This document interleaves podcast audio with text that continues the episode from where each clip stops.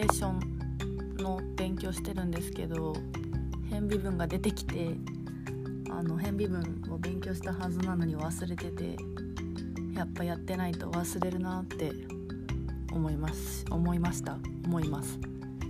数学もやってない分野はどんどん忘れるから高校の時の公式とかも多分忘れてるし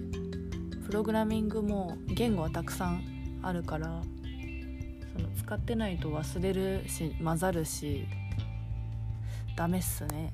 使い物にならなくなりますね。あともう一個思ったのがあの数式を何て言うんだろう。まあワードとかそういう PDF とかデジタルデータに書く時に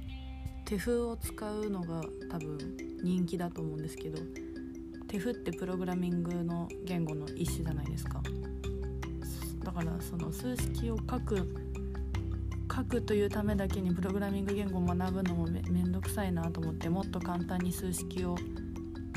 入力できるようなアプリとかデバイスがあったらいいのになって思いました。特にオンライン授業が始まって友達とね数学の問題を教え合ったりする時に自分の手元を映したいわけですよ。でもカメラは私の顔を映してるから手元を映したいんだけどなって思ってて、まあ、一つの案としては iPad を使うということ。そうすれば iPad に書き込んだその画面を画面共有できるから。でスマホでもスマホでもスタイラススタイラスのペンタッチペンが100均で売ってたから100円で1回試して買ってみたんだけど指で書くよりはスタイラス使った方がマシだけど、まあ、iPad の使い心地を知った上でスマホのスタイラスを試しても使いづらいなで終わってしまいましたね。あとはもう一個の手段としては、えっと、私はねオンラインで授業とか受けたり友達と喋る時パソコンの画面パソコンのカメラを使うことが多いんですが手元を映したいんだったらやっぱスマホの方がカメラはインカメと外カメが2つついてるのでいいのではないかなと思います。であの、ま、グループとかで喋る時にパソコンでも入室してスマホでも入室する別に1人1台デバイスは1人1台って決まってるわけじゃないから1人で2台入室しても全然いいじゃんってことを最近考えてました。試したことはないんだけどね。あと通信量が増えるのも嫌だなって。うんだから夢としては数式を簡単に入力できるデバイスが手頃に手頃な価格であればいいなって思いました。とやってないと忘れるねっていう話ですね。あとあの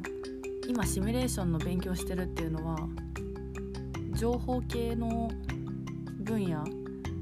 をツールとして用いて私は社会科学に興味があるのでその社会の仕組みを数理モデルとしてアウトプット数式の形としてグラフの形として可視化できるのは楽しそうだなと思って勉強してるんですけど解析の話？数学でいう解析の話？微積がメインなので全然楽しくないっていうかうーんまあなんだろうね。うん楽しくないです。シミュレーションって楽しそうと思ってたのに実は中身は数学でしたというオチでしたね。と情報系の分野のもう一つは情報機科という名前の分野があって情報という言葉と機科っていう言葉があるからわどっちも好きだし楽しそうと思って中身覗いてみたらそれも解析だったから解析はね、うん、照明は美しいなと思うけどゴリゴリ計算するのは得意じゃない。うん。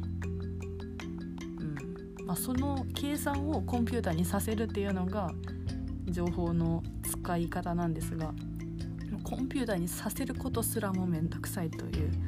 もう怠け者中の怠け者ですが。はい。また明日。